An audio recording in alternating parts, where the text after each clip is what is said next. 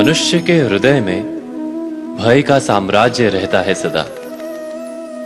कभी संपत्ति के नाश का भय, कभी अपमान का भय, कभी अपनों से छूट जाने का भय। इसीलिए भय का होना सबको स्वाभाविक ही लगता है। क्या कभी विचार किया है? जो स्थिति अथवा वस्तु भय को जन्म देती है, क्या वहीं से वास्तव में दुख आता है?